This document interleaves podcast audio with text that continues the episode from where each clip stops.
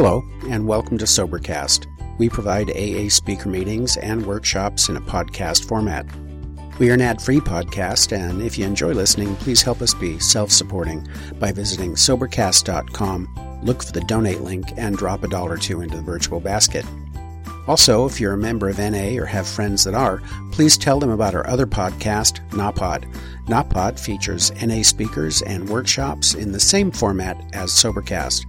We upload a new speaker every day, and it's easy to subscribe by searching for NAPOD, N A P O D, all one word, on any podcast player app, or go to napod.xyz if you'd like to listen online. Hope you enjoy the podcast and have a great day.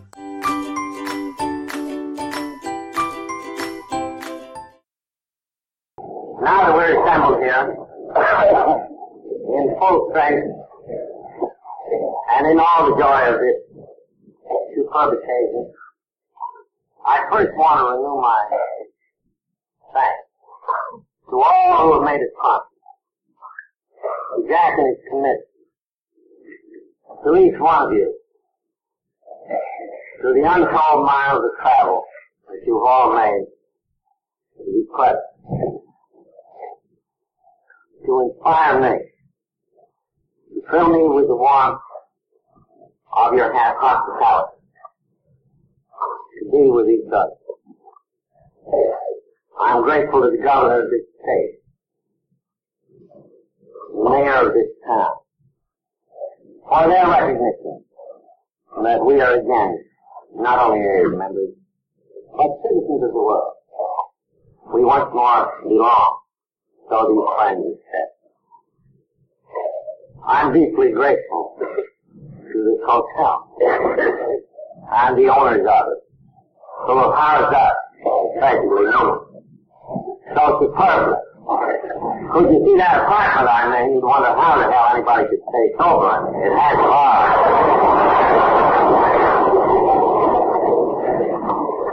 As for me, I come here in great gratitude.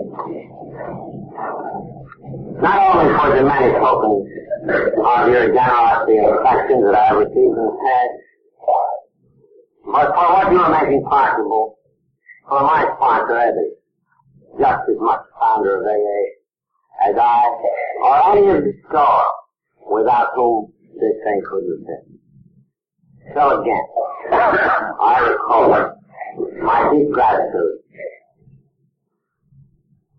And I can find no better word to say it. I think I'm on the bill for tonight's show with talk on traditions. Twelve traditions of AA. But you know, drunks like women uh, have the prerogative, or at least seize the prerogative, of changing their mind or making any such thing.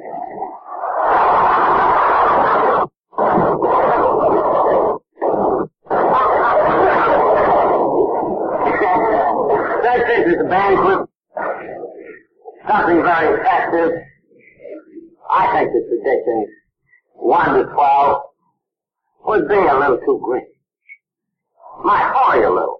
As a matter of fact, uh, speaking of traditions, uh, when they were first written back there in 1945 or 6, as sort of tentative guides to help us to hang together and function, nobody paid any attention except a few beginners who wrote me what the hell they about it. Nobody paid the slightest.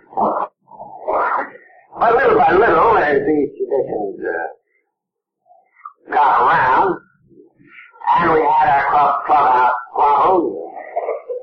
our group riff, this difficulty in that, it was found that the traditions indeed did reflect experience and were guiding principles. So they took a little more, and a little more, and a little more, so that today the average AA coming in the door learns at once what they're about. What kind of an outfit he really has landed in. By what principles his group and AA as a whole are governed. But as I say, the difference was all that. I just like to spin some yarns and They will be a series of yarns which cluster around the preparation of the good old book, Alcoholics Anonymous. Some people reading the book now, they say, well, this is the AA Bible. When I hear that, it always makes me shudder. Because the guys who put it together weren't a damn bit biblical. Sometimes some of have an idea that these old timers went around with the almost visible halos and long gowns and they were full of sweetness and light. Oh boy, how inspired they were. Oh, yeah. But wait till I tell you.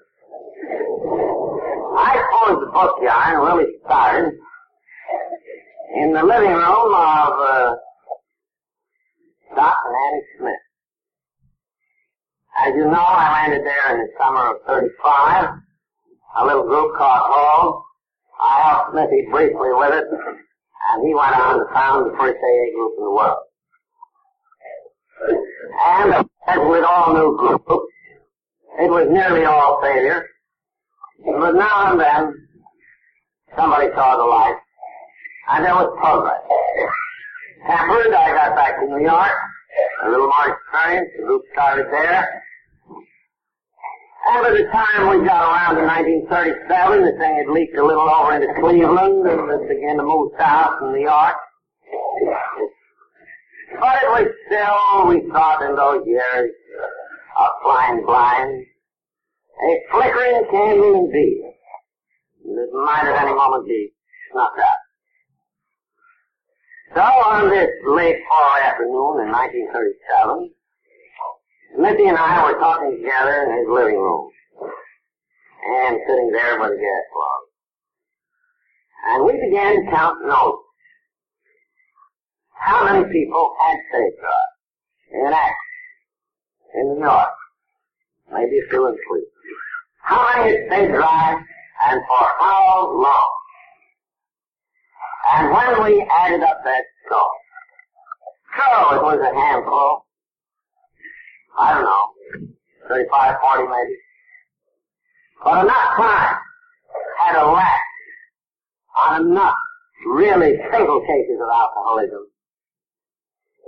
So that when we grasp the import of these small statistics, Bob and I saw for the first time that this thing was going to succeed. And that God in His providence and mercy had thrown a new life into the dark caves where we and our kind had been and were still by the millions dwelt. I never can forget the elation and ecstasy that seized us. And then we fell happily talking and reflected. We reflected that, well, a couple of score of them, but it have taken three long years. There's been an immense amount of failure, but a long time has been taken just to sober up this handful. How could this handful carry its message to all those who still didn't know? Not all the drunks in the world could come to Akron or to New York. How could we message to them? Why wasn't me? Maybe he thought we should go to the old timers in each group, but them meant nearly everybody. Find a sum of money, somebody else's money, of course, and say to them, well now take a sabbatical year off your job, if you have any, and you go to Keokuk and Omaha and Chicago and San Francisco and Los Angeles and wherever it may be, and you give this thing a year and get a group started. It had already got evident by then, while we were just about to be moved out of the city hospital in Akron to make room for people with broken legs and ailing livers, that the hospitals were not too happy with that. We tried to run their business perhaps too much and decided not to have to be noisy in the night and there were other inconveniences, which were all familiar. So it was obvious that, uh, drunks being such on that lovely creatures, we would have to have a great chain of hospitals. And as that dream burst upon me, it sounded good, because you see, I've been down in Wall Street in the promotion business. And I remember the great sums of money that were made as, soon as people got this chain idea, you know, the chain drugstores, the chain grocery stores, the chain dry, dry goods store. Why not chain drunk tanks? And let us make it all. so we needed some missionaries, some guys, we needed a chain of drunk tanks. That got very clear. All clear to me. Father is a conservative type of Yankee. I don't think he was quite so fast for those items. I was very insistent. It would take a pile of dough to finance all this, but after all, with this brand new light shining in our dark world, we just squirted in the eyes of rich guys and made up with the dough. Besides, we reflected, uh, we'd have to get some kind of literature. Up to this moment, not a syllable of this program, so far as I know, was in writing. And it was a kind of a word of mouth deal. You, uh, with variations according to each man or woman's fancy. Uh, well, in a general way, we said, well, the booze has got you down, boys. You got an allergy and a depression, and you're hopeless, if you are. You better get on it with yourself. Take stock. You ought to talk this out with somebody. Kind of a confession, you know. And you ought to make restitution for the harm you did. You ought to make amends. All that kind of business. Well, you played it best you could, according to your life and family. And that was the sum of the word of mouth program up to that time.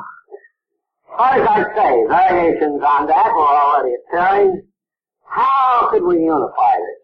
Could we, out of our experience, get certain principles, describe certain methods that had done tricks for us? Yes, obviously. If this movement was to propagate, it had to have a literature so its message could not be garbled either by the drunks or by the general public. So Bob and I reflected that late afternoon in 1937 missionaries, of drunk a book. Well, even by then, he and I had begun to learn that we were not the government of Alcoholics Anonymous. He, I guess more than I, already realized that the conscience of the group, the opinion of the group, when it was an informed opinion and the group's interest could be better than our own. We better consult well, there was dear old, uh, dear old non-alcoholic and wife, T. Henry Woods there in. They'd let us meet in their house. After he got out of the split power and got into theirs. And he was great friends of ours. So we called meeting of the Akron group, that is to say those who had been sober any great length of time. I think for this particular meeting we scraped up about eight people. And mean? Bob and I told them that we were within sight of success. That we thought this thing might go on and on and on. That a new light, indeed, was shining in our dark world. But how could this light be reflected and transmitted without being distorted and dark? And at this point, they turned the meeting over to me. And being a salesman, I set right to work on them drunk tanks and subsidies for the missionaries. I was pretty poor then. And we touched on the book. And the group conscience consisted of 18 men, good and true. And the good and true men, you could see right away, were damn skeptical about it all with one voice, they chorused, let's keep it simple. This is going to bring money into this thing. This is going to create a professional class. We'll all be on. Well, I counted that's a very good argument. Lots of what you say. But even within gunshot of this very house, alcoholics are dying like flies. And if this thing doesn't move any faster than it has in the next, in the last three years, it may be another ten before it gets to the outskirts of Akron. How in God's name are we going to carry this message to others? We've got to take some kind of chance. We can't keep it so simple it becomes an anarchy and gets complicated.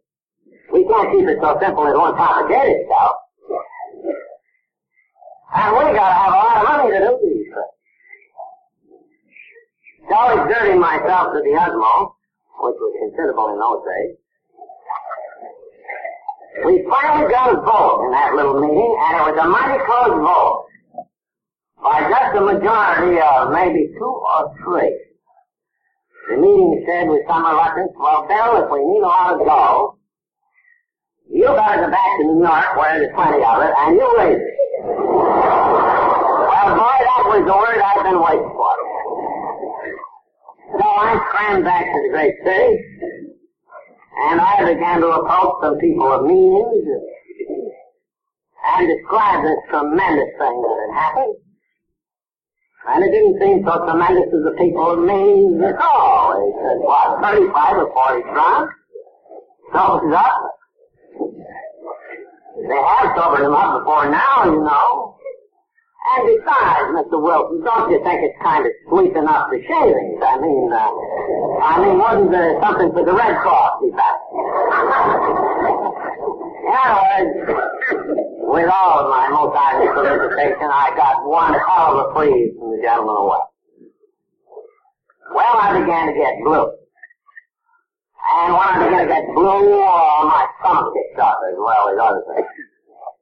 And I was laying in bed one night with an imaginary ulcer attack. Used have them all the time. I had one at the time that felt that for it. And I said, my God, uh, we're starving to death here at Clinton Street. By this time the house was full of drunks. They were eating out of house and home.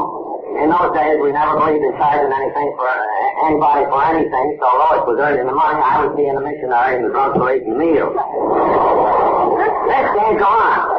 We gotta have them drunk tanks, we gotta have them missionaries, and how we gotta have them missionaries, and we gotta have a book. That's the story. Well, the next morning I crawled into my clothes and I found my brother-in-law. He's a doctor and he is about the last person who's touching anyone that's just way, way down.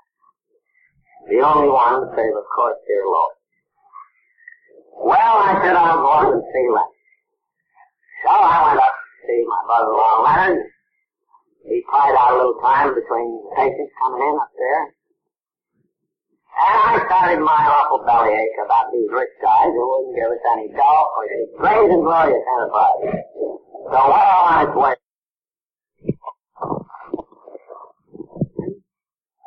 And it seems to me that somehow he was tied up with the Rockefeller family in their charity.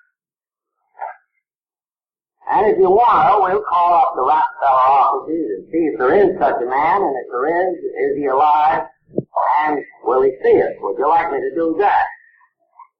Well, I hadn't tried the Rockefeller office, so I said, well, sure, give ring. On what slender threads our destiny sometimes hangs. Remember, my brother-in-law said I knew a girl and I think she had enough. So oh, the call was made.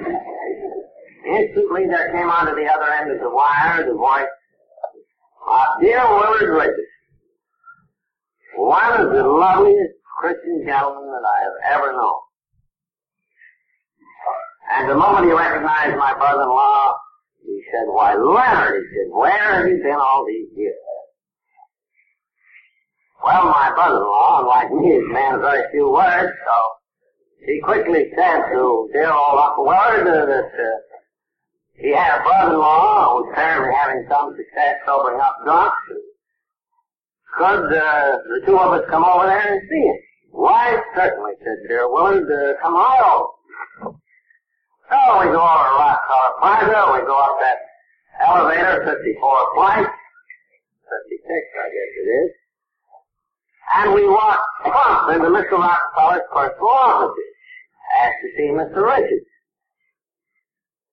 And here sits this lovely, benign old gentleman who nevertheless had a kind of shrewd twinkle in his eye. So I sat down and told him about our exciting discovery. The terrific cure for alcoholics that had just hit the world. How it worked. What we had done. And boy, this was the first receptive man with money or access to money. Remember, we were in Mr. Rockefeller's personal office at this point. And by now, too, we had learned that this was Mr. Rockefeller's closest personal friend, perhaps. So he said, why, yes. Much interested. Uh, would you like to have lunch with me, Mr. Wilkes? Well, you know, for a rising promoter, that sounded pretty good. So I have lunch with best friend of uh, John D. Thanks for looking up. My ulcer attack disappeared. so I had lunch with the old gentleman, and we to the train again, and boy, he's so warm and kind and friendly. Right at close of lunch, he said, well, now, Mr. Wilson, or Bill, if I could call you that, uh, said, wouldn't you like to have a larger meeting with some of my friends. And there's Frank Amos, he's in the advertising business, but he was on a committee that recommended Mr. Rockefeller uh, drop the uh, prohibition business. And there's LeRoy Chipman, who looks at Mr. Rockefeller's real estate. And here's Mr. Scott, he's chairman of the board up the Riverside Church. And he said a number of people like that. I, I believe they'd like to hear this story. So a meeting was arranged and it fell upon a winter's night, late 1937. And the meeting was at 30 Rockefeller Plaza. We called in post a couple of drunks, Macklin, Smithy included, of course, heading the procession. I came in with the New York contingent, four or five, and to our astonishment, we were ushered into Mr. Rockefeller's personal boardroom, right next to our office, right next to his office. And I thought to myself, well now this place is really getting hot. And indeed I felt very much warm when I was told by Mr. Richardson that I was sitting in a chair just vacated by Mr. Rockefeller. I said, well now we really are getting close to the bankroll. Old Doc Silkworth was there that night too. And he testified what he had seen happen to these new friends of ours. And each drunk, thinking of nothing better to say, well, he said, let's told our stories, drinking and the recovery. And these folks listened. They seemed very definitely impressed. So I could see that the moment for the big touch was coming.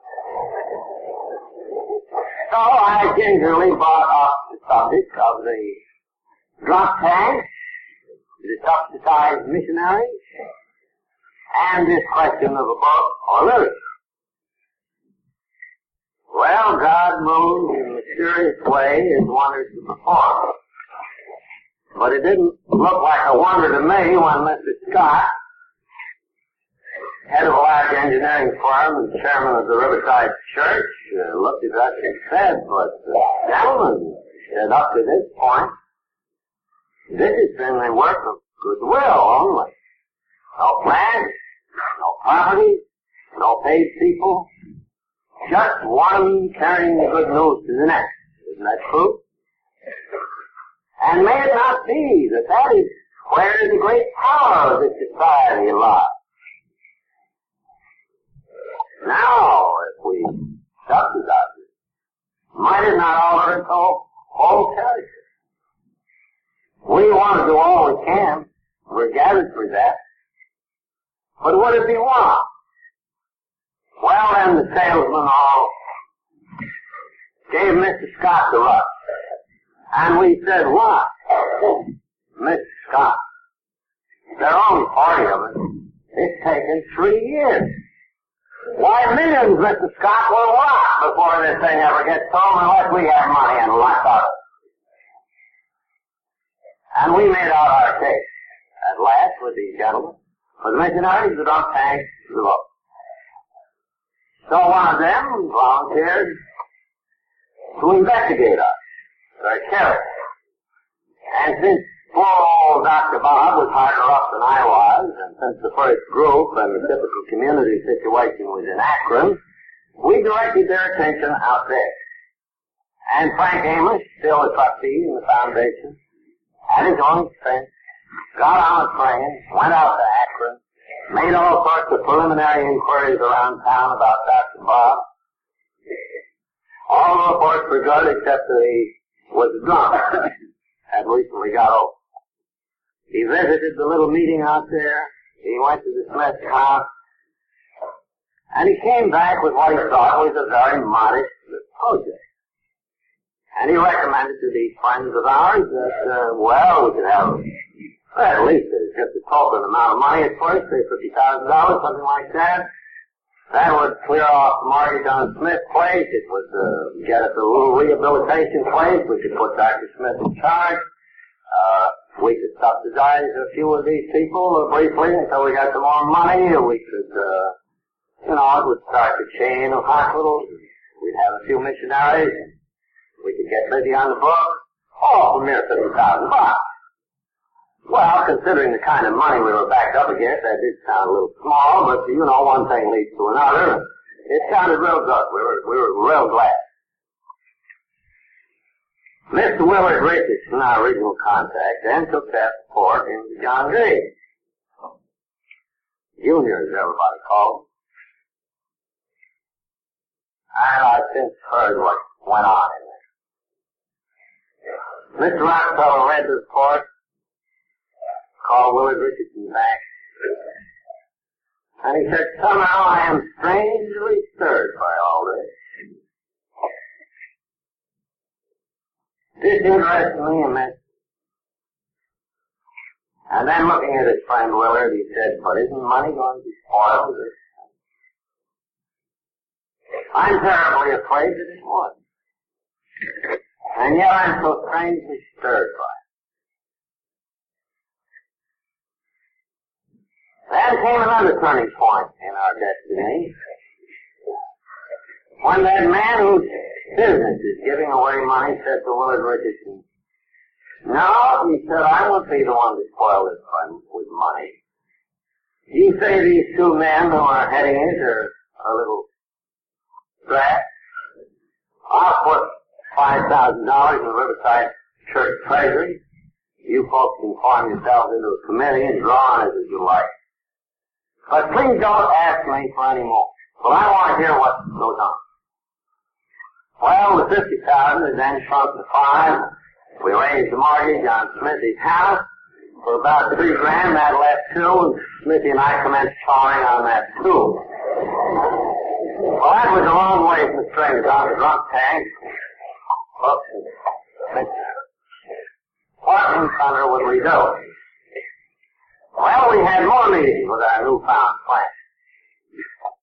Amos, Richardson, Scott, Chipman, and those fellows who stuck with us to this day, some of them now being gone. And in spite of Mr. Rockefeller's advice, we again convinced these folks that this thing needed a lot of money. What could you do without it? So, one of them proposed, well, why don't we form a foundation, something like the Rockefeller Foundation? Well, I said, I hope it'll be like that with respect to money.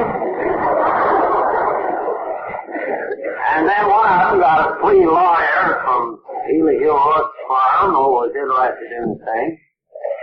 And we to him to draw an agreement of trust, a charter, or something to be called the Alcoholic Foundation. Why do we picked that one, I don't know. I don't know whether the foundation was alcoholic. It was the Alcoholic Foundation, not the Alcoholic Foundation. No. And the lawyer was very much confused because in the meeting in which we formed the foundation, we made it very plain that uh, we drunks did not wish to be in the majority. We felt that there should be non-alcoholics on the board, and they ought to be in a majority of one. Well, indeed, said the lawyer, what is the difference between an alcoholic and a non-alcoholic? And one of our smart drugs said, well, that's same. A non-alcoholic is a guy who can drink, and an alcoholic is a guy who can't drink. Well, said the lawyer, how do we state that legally? I wouldn't know.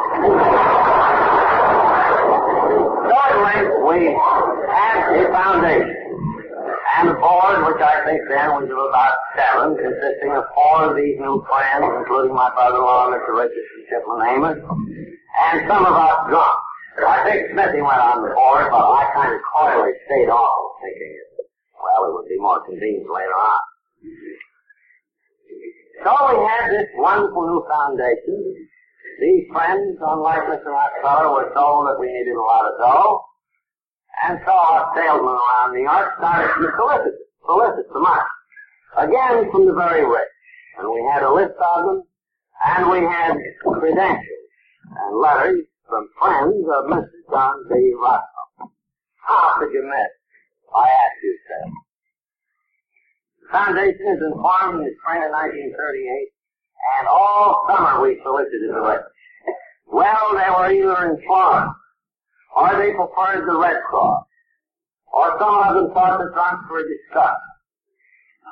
And we didn't get one damn cent in the whole summer of 1938 play pot.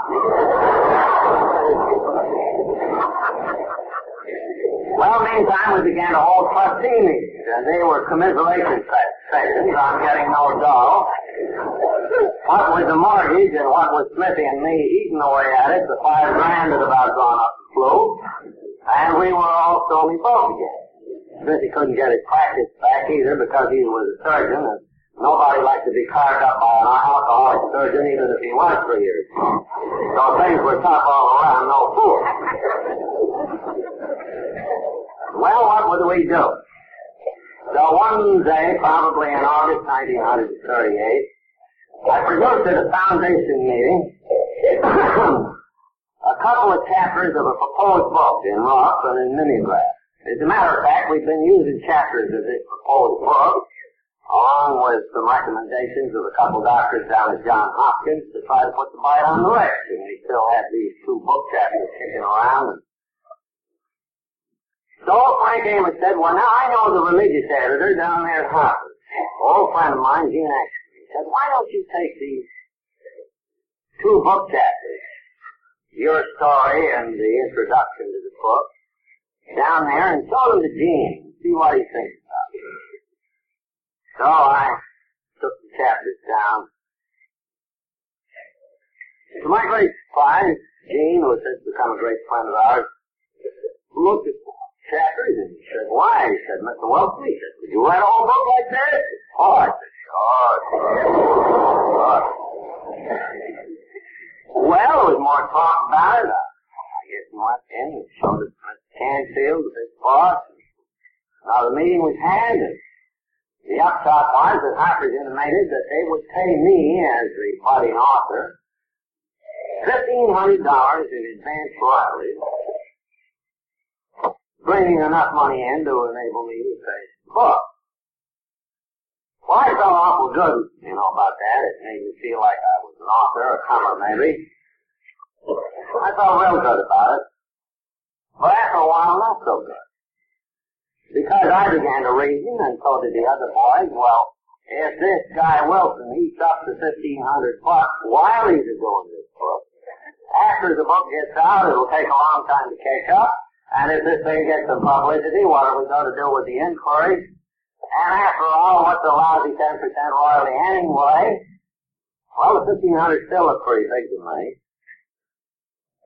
Then we thought too, now here's a fine publisher like Harper, but if this book, if and when done, should prove to be the main textbook for AA, why would we want our main means of propagation in the hands of somebody else?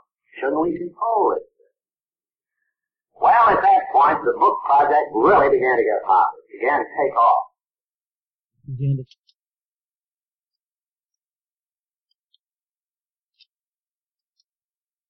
We'll try this on separate from the foundation.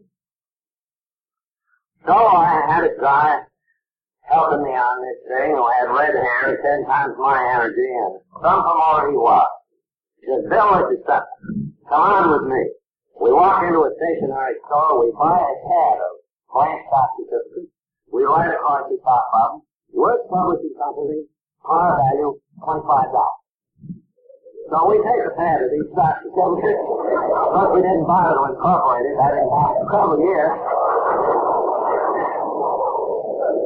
We took this pad of stock certificates to the next AA meeting, where you shouldn't mix money with spirituality, you know. And we to the drunk, why look, this thing is going to be a thing. Marcus, you'll take a third of this thing for services rendered. I, the author, I'll take a third for services rendered. And you can have a third of these stock certificates, par 25, if you'll just start paying up on your stock. You only want one share, it's only $5 a month. Five months. And the drunk all gave us a stormy look. What the hell? You mean to say you're asking us to buy stock in a book that you ain't written yet?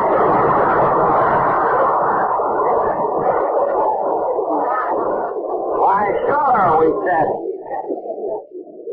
If Harper's will put money in this thing, why shouldn't you? Harper says it's going to be a, a good book. But the drunk still gave us the stony stick. No stop. Well, we had to think up some more arguments. We said, well, uh, we've been looking about printing cost of the book, boys. We get a book here, you know, 400, 450 pages, it all itself for about 350. Now, back in those days, uh, we found on inquiries from printers that that 350 book could be printed for 35 cents, making a thousand percent profit. Of course, we didn't mention the other expenses, just printing costs. So, boys, just think. When these books move out in carload lots, we're printing them for 35 cents and we're selling them direct mail. 350. How can you lose? The drunk still gave it to Tony. No, no. Well, we figured we had to have a better argument than that. Harper said it was a good book. We could print them for 35 cents and sell them for 350. But how are we going to convince the drunk that we could move carload lots? Millions of dollars. So we get the idea we'll go up to the Reader's Digest. And we got an appointment with Miss Kenneth Payne, the managing editor up there. Gee, I never forget the day we got off the train up to Pleasantville, went over to his office, ushered in. We excitedly told him the story of this wonderful budding society. We dwelled upon the friendship of Mr. Rockefeller and Harry Emerson Fosdick. You know, we were traveling in good company with Payne. And uh, the society, by the way, was about to publish a textbook, then in process of being written. And we were wondering, Mr. Payne, uh, if this wouldn't be a matter of tremendous interest to the Reader's Digest. Having in mind, of course, that the Reader's Digest had a circulation of 12 million readers. And if we could only get a free ad of this common book in the Reader's Digest, we really would move some. Well, Mr. Payne this sounds extremely interesting. I'm, I, I like this idea. Why? I think it will be an absolutely ideal Ideal piece for the doctor. Well, how soon do you think this new book will be out, Mr. Wilson? Well, I think we got a couple chapters written, and yeah, said if we can get right at it, Mr. Payne, uh, you know, uh, probably uh, this being, let us say, October, we ought to get this out by April next May. Why, Mr. Payne said, I, I'm, I'm sure that I just would like a thing like this, Mr. Wilson. He said, I'll take it up with the editorial board. And he said, uh, when the time is right, and you get all ready to shoot, come on up and we'll put a special feature writer on this thing and we'll tell all about your style. And then my promoter friend said, but Mr. Payne, will you mention the new book in the city? Oh, yes, yes, Mr. Payne mentioned new book. That's all we need. Then we went back to Johnson and said, now look, boys, there are positively millions in it. How can you make it? Harper says it's going to be a good we buy them for 35 cents in the printer. We sell them for 350. The Reader's Digest is going to give us a free ad and a piece, And boys, they'll move out by the carload, hopping in them. And after all, we only need four or five thousand bucks. So then we began to sell shares of Works Publishing, not yet incorporated, par twenty-five dollars, five dollars a month to poor people. Some people could buy as many as one guy bought ten shares. We sold a few shares to non-alcoholics. And my promoter friend, who was to get a third interest, was a very important man in this transaction because he went out and kept collecting the money for the drunk, so that little Lucy Hock and I could keep working on the book, and so Lois would have to roast it, although she was still working in that department. So the preparation started. And some more chapters was done, and we went into AA meetings in New York with these chapters in the rough. Well, it wasn't like chicken in the rough. The boys didn't eat those chapters up at all. I suddenly discovered that I was in a terrific whirlpool of argument. I was just the umpire. Finally had to stipulate, well, boys, uh, over here you got the holy rollers and say we need all the good old fashioned stuff in the book, and over here you tell me we got to have a psychological book, and that never cured anybody, and they didn't do much of trust in the mission. So I guess you'll have to leave me just to be the umpire. I'll scribble out some rocks here and show them to you, and let's get the comments in. So we fought, bled, and died our way through one chapter after another. We sent them out to Akron, and they were peddled around, and there was terrific hassles about what to do in this book and what not. Meanwhile, we set drunks to writing their stories or having newspaper people that we had to write stories for them to go the back the book. We had an idea, we had a text, you know, and we had stories all about the drunks who were staying sober in fact. It up. So then came that night when we were up around that uh, chapter 5 you know, I've all on about myself, which is natural after all. And then uh, we did a little introductory chapter, and we dealt with the agnostic, and we described alcoholism. But boy, we finally got up to the point where we really had to say what the book was all about, and how this deal worked.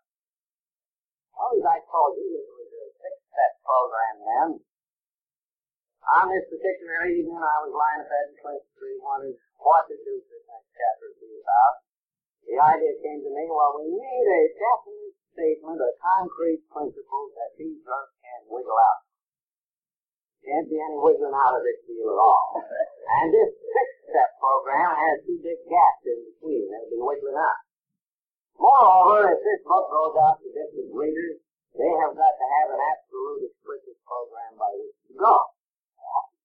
Well, while I was thinking these thoughts, uh, while my imaginary ulcer was paining me, and while I was mad at hell at these drunks because the money was coming in slow, some had to stop and was paying up, a couple of guys come in and they gave me a big argument and we yelled and shouted. And I finally went down and laid on the bed with my ulcer and I said, for me. Well, there was a pad of paper from the pad and I reached for that and I said, well, now you gotta break this program up into small pieces so they can't wiggle out. So I started right trying to bust it up in a little piece. And when I got the pieces set down on that of paper, I put numbers on. I was rather agreeably surprised when it came out at 12. I said, well, that's a good figure and Christianity and Mr. Flores. Then I noticed that instead of leaving the God idea to the last, I got it up front, but I didn't pay much attention to that. It looked pretty good. Well, next meeting comes along. I've done on gone on beyond the steps, trying to amplify them and the that chapter. I took that chapter was accepted in the meeting and boy, pandemonium broke. What do you mean by changing the program? What about this? What about that? This thing is overloaded with God. We don't like this. You got these guys on their knees. Stand them up. This thing is, a lot of these guns are scared to death of being God. Let's take God out of his heart. That's where the have. Well, out of that terrific apple, about the 12th step, there did come a 10th spot. That argument caused the introduction of a phrase that has been a lifesaver by thousands. It was certainly none of my. I was on the fire side then. You was still suffering from this big hot flash. The idea of God as you understand Him came out of that perfectly ferocious And we put that. Well, little by little, the thing ground down, little by little, we put in money. We kept an office open over north, which was the office of a defunct business that I tried to establish my friend in. The money ran low times, though, a little easy hot work for no pay. They gave us plenty of stock in the work publishing as far as all you had to do carry it off the pad, five twenty-five, have a week's salary here.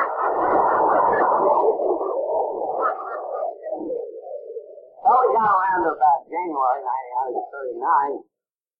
Somebody said, well, hadn't we better check this thing out? Hadn't we better kind of make a publication copy of it? Multilith or mimeograph copy of this text and see what these stories that it's in. Try it out, you know, on the preacher, on the doctor, Catholic Committee on Publications, psychiatrists, policemen, fishwives, housewives, drunks, everybody. Just to see if we got anything that goes against the grain in any place. And also to find out if uh, we can't get some better ideas here. So at considerable expense, we got this pre-publication copy made. We peddled it around, and comments came back. Some of it very helpful. It went, among other places, to the Catholic Committee on Publications in New York.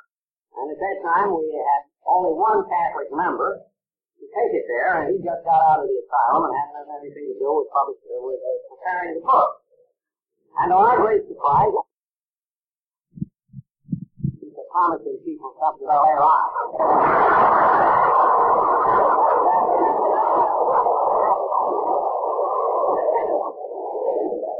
Well, so the book has passed muster. And the stories came in, somehow we got them edited. Somehow we got the galley together. We got up to the printing process. Well, meanwhile, the drunks had been kind of slow on those subscription payments. The thing a little further on, I was able to go up to Charlie Towns, where old Doc Silkworth held forth.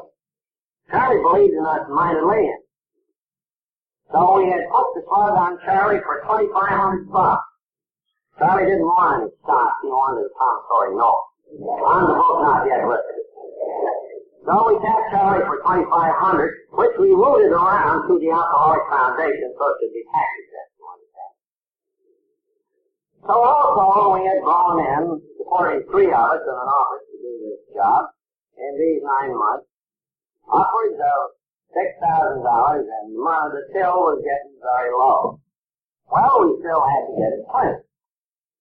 So we go up to Cornwall Press, the largest printer in the world, where we made previous inquiry, and we asked about printing, and uh, oh yes, they'd be very glad to do it, and uh, how many books would we like? Well, we said that's very hard to estimate. Of course, our membership is very small at the present time. We won't tell many the membership. After all, the Reader's Digest is going to put a plug about it. The 12 million readers book could go out in in this printer. And this printer was none other than dear old Mr. Blackwell, one of our great. And Mr. Blackwell said, well, boys, uh, how much of a down payment uh, going to make? How many books would you like printed? Well, we said we'll be conservative. We'll, let's print 5,000 of them just stop. And Mr. Blackwell said, well, what's he going to use for money? Well, we said, well, I believe we don't need much. I imagine a few hundred dollars on account. to Be all right with you, Mr. Blackwell. Of course, after all, we're traveling very good company. You know, all the friends of Mr. Rockefeller and all that. So Blackwell started printing the 5,000 books. Plates were made and the galleys were read. Gee, all of a sudden we saw it in the Reader's Digest. So we go up to the Reader's Digest. We walk in on Mr. Kenneth Payne. And we said, Mr. Payne, we're all ready to shoot. And Mr. Payne said, shoot what?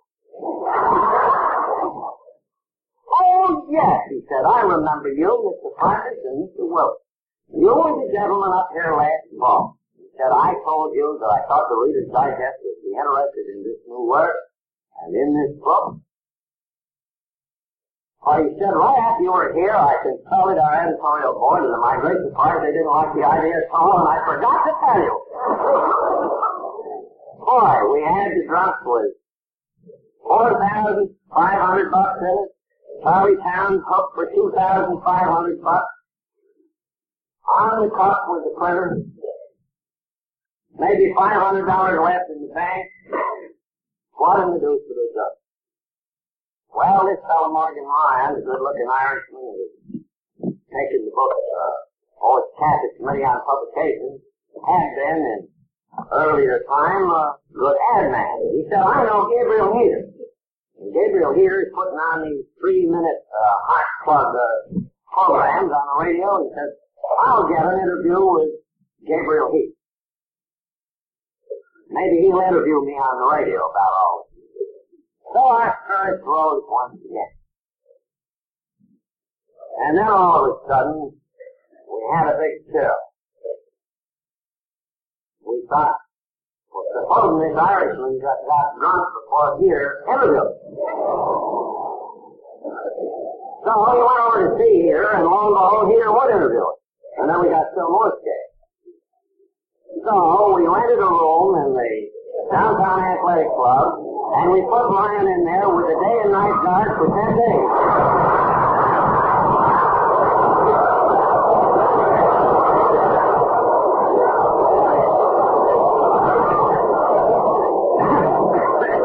Meanwhile, before our third closed again, we could see those books just going out in Carlos. Then my promoter friend said, well, look, there should be a, you know, a follow-up on a big thing like this here interview. It'll be heard all over the country, national network. Now he said, I think, folks, that the big market for this book are the doctors, the physicians. And he said, I suggest that we pitch the last $500 we got in the treasury on a postal card shower, going to every physician east of the Rocky Mountains. And on the postal card we will say, hear all about Alcoholics Anonymous on Gabriel Heatter's program. Then 350 for the book Alcoholics Anonymous, short short for alcohol in. So we spent the last $500. The postal card shower went out. They managed to keep Ryan sober, although he since hasn't made it. All the drunks had their ears glued to the radio.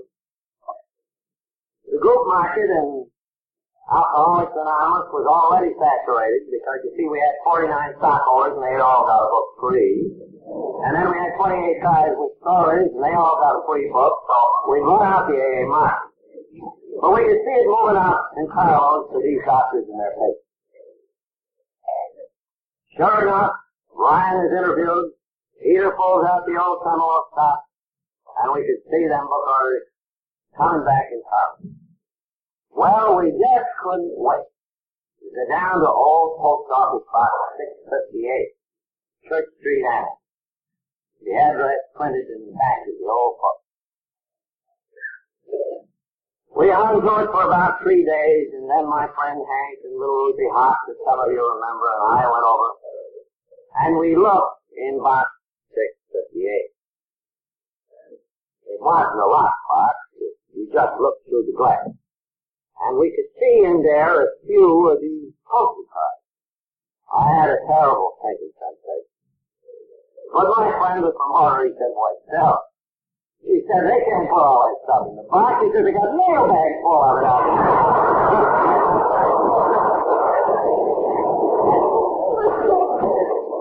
So we go to the clerk, and he brings us out 12 lousy postal cards. Of them completely illegible, written by Dr. Drunky's Monkeys. And we had exactly two orders for the book Alcoholics Anonymous and we were absolutely and utterly stony broke. The sheriff then moved in on the office. Oh, Mr. Blackwell wondered what to do for money and felt like taking the book over. And at that very opportune moment, the house in which Lois and I lived were, was foreclosed, and we and our furniture were set out in the street. And that was the date of the book Alcoholics Anonymous in the summer of 1939, and the state of grace that the Wilsons were. Moreover, a great cry went up from the drunk, what about our $4,500? And Charlie, uh, who was pretty well off, was even a little uneasy about that note, for. 2500 bucks. What would you do? What would you do? Well, we put our goods into storage on cost. Couldn't even pay the drayman. An AA lent us a summer camp. Another AA lent us a car. The folks around New York began to pass a hat for groceries to the Wilsons, for which they supplied us $50 a month. So we had a lot of discontented stockholders Fifty bucks a month, a summer camp and an automobile, with which to revise the falling fortunes of the book Alcoholics Anonymous. We began to shop around from one magazine to another. Would they give us some publicity? Nobody said. And it looked like the whole dump was going to be foreclosed. Book, office, Wilson's, everything. When one of the boys in New York, who happened to be a little bit prosperous at the time and who had a fashionable clothing business on Fifth Avenue, which we learned was mostly on mortgage, having drunk nearly all of it up, one of those guys, Bert Taylor, stayed. I went to Bert one day and I said, Bert, there is a promise of an article in Liberty Magazine. I just got it today. But it won't come out until next summer, uh, next September. It's going to be called Alcoholics and God. It'll be printed by Liberty Magazine, Fulton editor, the, uh, the, the, the Fulton Housler, the then editor. And Bert, when that piece is printed, why these books will go out in carload lots. We need a thousand dollars real bad to get us through the summer. Well, Bert says you're, you're sure that article's going to be printed, aren't you? Oh, yes, that's fine. Well, he said, okay. He says, I haven't got to go, but he said a man down in Baltimore, Mr. Cochran, he's connected with the wet and dry forces. Well, I said, Bert, this wet and dry First says you ain't going to be fussy where you get this stuff. He's a customer of mine. He buys his pants in here. Let me call him up. So Bert gets on long distance phone with Mr. Cochran Baltimore, very wealthy man, and he said, Mr. Cochran, he said, time to time, said, I mentioned this alcoholic fellowship, which I belong. Cochran said, yes, yes, Taylor. Well, uh, Bert said, Mr. Cochran, our fellowship has just come out with a magnificent new textbook. Cure for alcoholism, Mr. Cochran, it's something that we think that every public library in America should have. And Mr. Cochran, the retail price is book two fifty. But Mr. Cochran, if you just buy a couple of thousand of those books and put them in the large library, uh, of course, we would sell for that purpose at a considerable distance. Well, Mr. Cochran said he didn't think he uh, cared to do that. And then uh, Bert said, well, Mr. Cochran, uh, some publicity has come out about, will come out next fall about this new book, Alcoholics Anonymous, but uh, in the meantime, the books are moving rather slow, and we need, uh, say, a thousand dollars to tide us over. And uh, would you loan the Works Publishing Company a thousand dollars? Well, said Mr. Cochran, what did this balance sheet look like that's Worth? And after he learned what the Works Publishing looked like, Mr. Cochran said no thanks. So then Bert said, well now, Mr. Cochran, you know me. Would you loan your money to me on the credit of my business? Why, certainly, Mr. Cochran said, send down your note, Mr. Taylor. So Bert hopped the business that a year or two later was to go broke anyway. He saved the book Alcoholics a thousand dollars over to us. We lasted till the Liberty article came in. A thousand inquiries, 800 inquiries came in as a result of that. We moved a few books. We barely squeaked through the year 1929. But in all this period, we heard nothing from John D. Rockefeller. Meanwhile, there's been foundation meeting after foundation meeting. Too bad we were having such a hard time, but no go. When all of a sudden, in about February 1940, Mr. Richardson came to the trustees meeting and he said, I have great news. Mr. Rockefeller, who we hadn't heard from since 1937, we were told had been watching all the time with interest. Moreover, Mr. Rockefeller would like to give his fellowship a dinner, to which he would invite his friends to see the beginning of this new and promising society. And then Mr. Richardson produced the invitation list. And oh, here was the president of Chase Bank and Wendell Willkie and uh, all kinds of very prominent people many of them extremely rich. I mean, a quick look at the list, uh, I figured would add up to a couple of billion dollars. So we thought maybe, you know, at last, you know, there would be some money inside. So the dinner came. And we got Harry Emerson Fosdick, who had reviewed the AA book down there. He gave us a wonderful club. Foster Kennedy came and spoke on the medical attitude. He'd seen a very hopeless gal, Marty Mann, recover, one of his patients. I got up and talked about life among the anonymized. And the bankers, assembled 75 strong and in great wealth, sat at the table with the alcohol. Well, the bankers had come probably as a sort of a command performance, and they were a little suspicious that perhaps it was another prohibition deal. But they warmed up under the influence of alcohol. Mr. Ryan, the hero of the Here episode, still sober. For example, at his table was asked by a distinguished banker, why, Mr. Ryan, uh, we presume you are in the banking business. Ryan said, not at all, sir. I'm just out of Greystone Asylum. well, that intrigued the bankers, and they were all warming up fine. But unfortunately, Mr. Rockefeller couldn't get to the dinner. He was sick, actually quite sick that night. And he sent his son, a wonderful gent, not Nelson Rockefeller, in his place instead. And after the show was over, everybody was in fine form, and we were all ready again for the big touch. Nelson Rockefeller got up and speaking for his father said, My father sends word that he is so sorry he cannot. But so glad that so many of his friends can see the beginning of this great and wonderful thing. Something Nelson Rockefeller said that it affected his life more than almost anything in his club. A stupendous club, that was.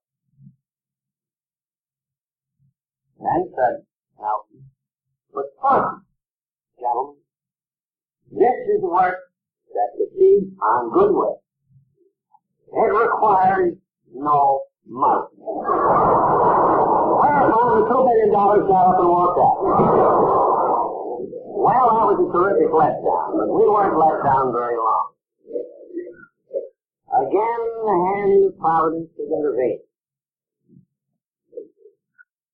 Right after the dinner, Mr. Rockefeller asked that the talk be published in the pamphlet. He approached the rather the Works Publishing Company and said he would like to buy 400 books to send to all of the bankers to the dinner, and all had not. Well, seeing that this was for a good purpose, we let him have the books cheap. He bought them cheaper than anybody had since. He sold 400 books to John D. Rockefeller Jr. for one buck each to send his banker friends.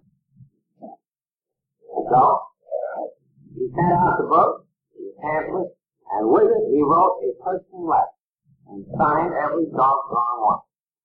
And in this letter, he again recited how glad he was that his friends had been able to see this great beginning of what he thought would be a wonderful thing, how deeply it had affected him.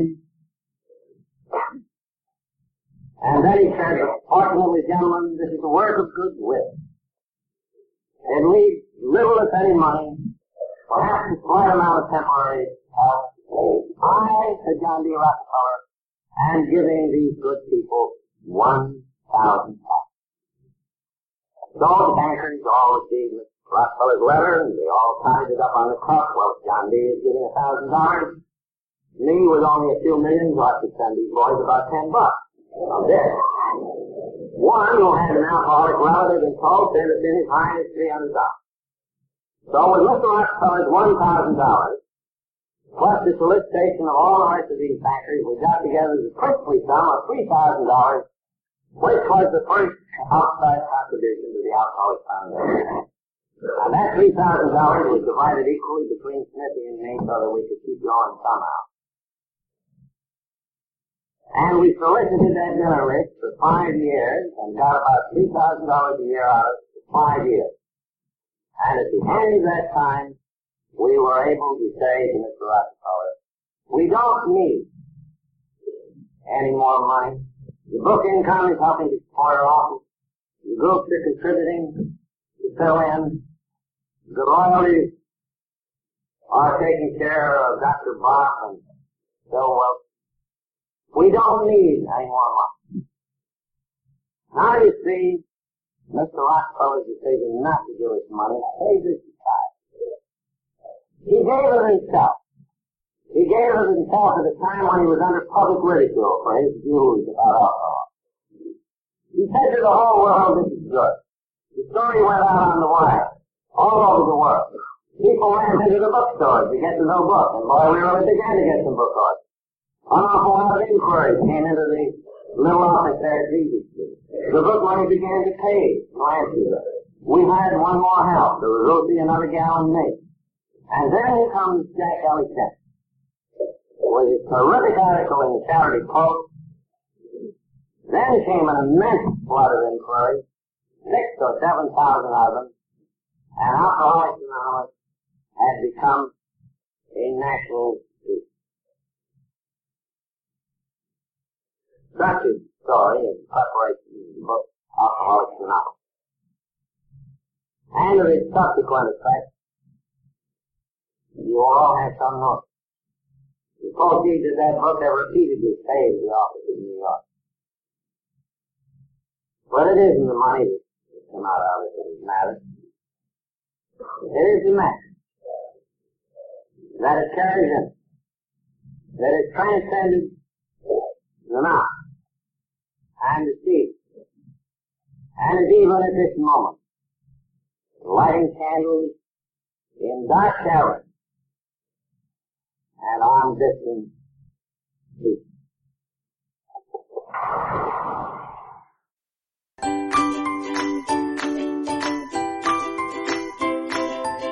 Thanks for listening. I hope you enjoyed the podcast. Sobercast is ad-free, and we'd like your help in order to keep it that way. So if you'd like to help us be self-supporting by pledging a dollar to a month, visit Sobercast.com and look for the donate links. Thank you very much.